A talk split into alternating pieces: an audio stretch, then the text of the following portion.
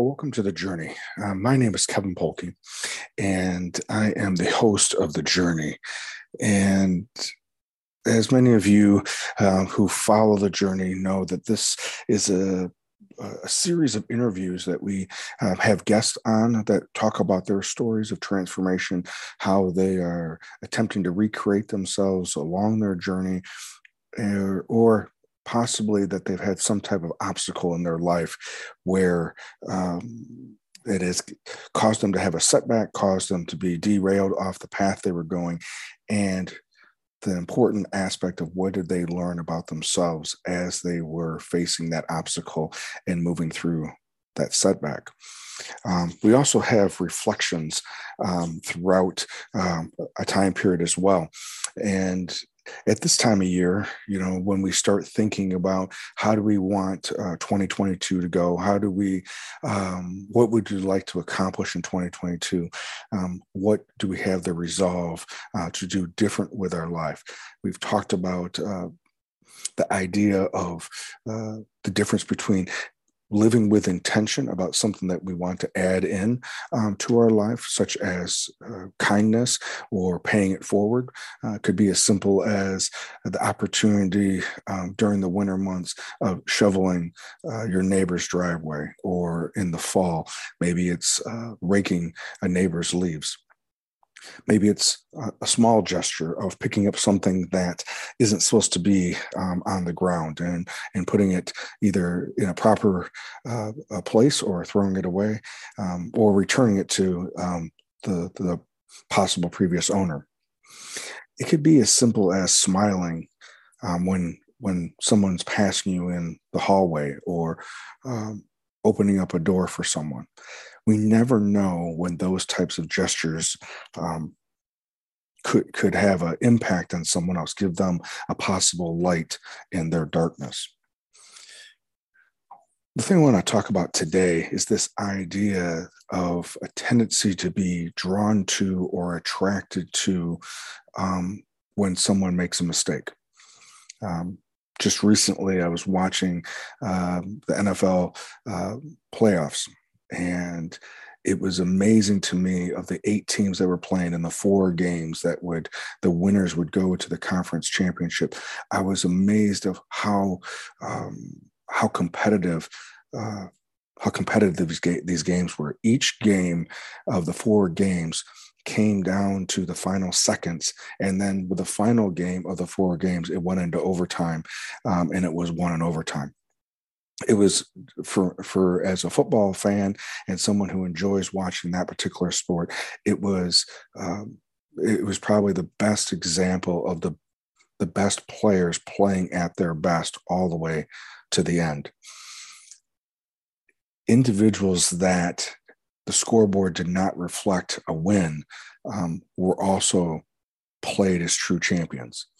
Uh, A football game is a finite game where there is going to be a beginning, and there's rules along uh, along the game, and then there is a point where the time expires, and whatever score is um, the highest, that person is deemed the winner for that particular game.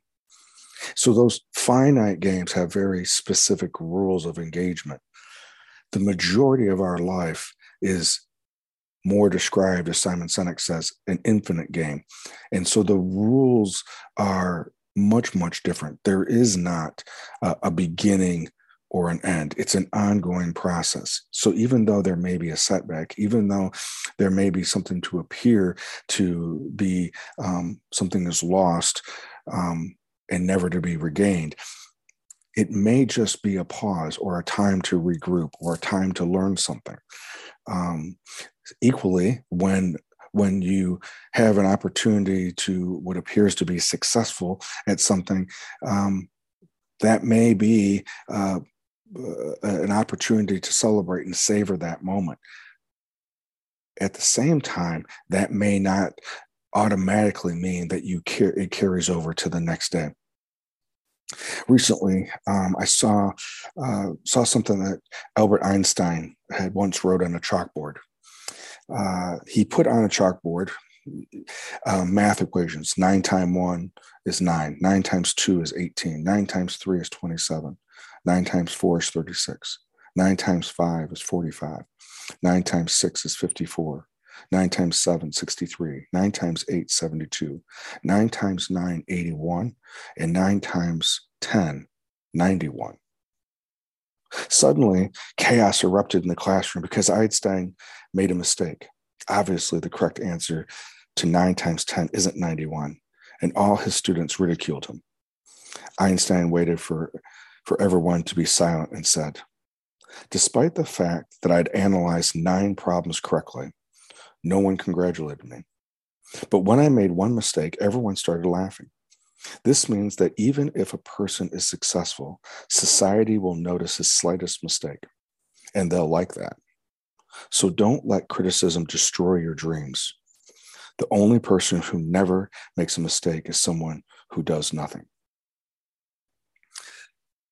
I think Einstein put it uh, put it well with this idea that um, that we have a tendency to gravitate toward um, when when someone who is uh, has has to have success, and then they make a mistake and they stumble.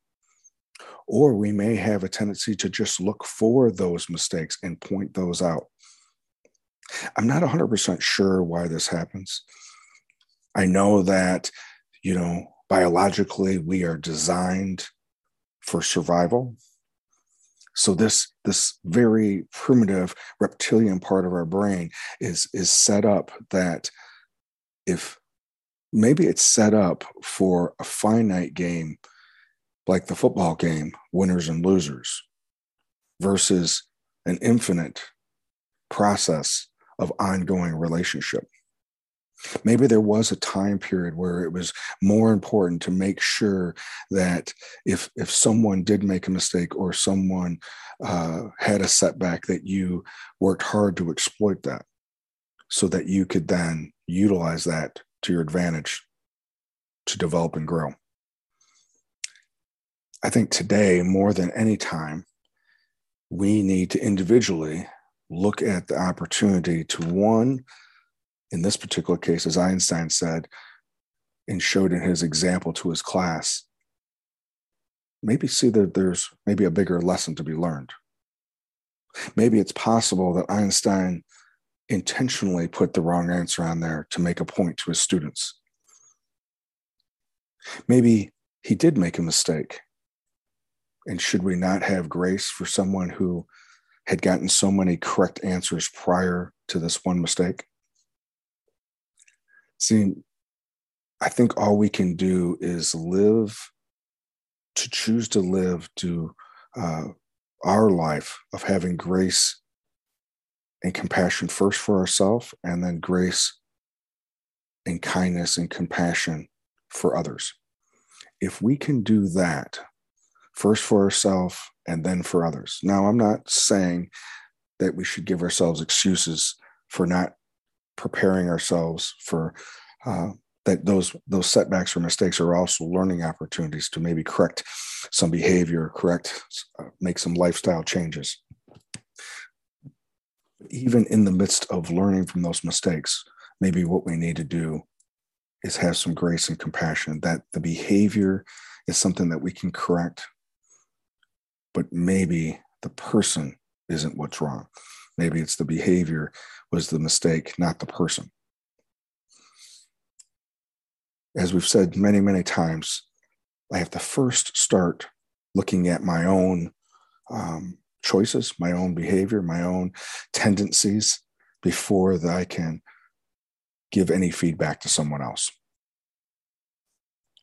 Choose to be kind, choose to look for opportunities to pay it forward, and choose to give grace. Because what appears to be a mistake may actually be an opportunity for growth. As always, uh, thank you for listening and looking forward to being with you next week.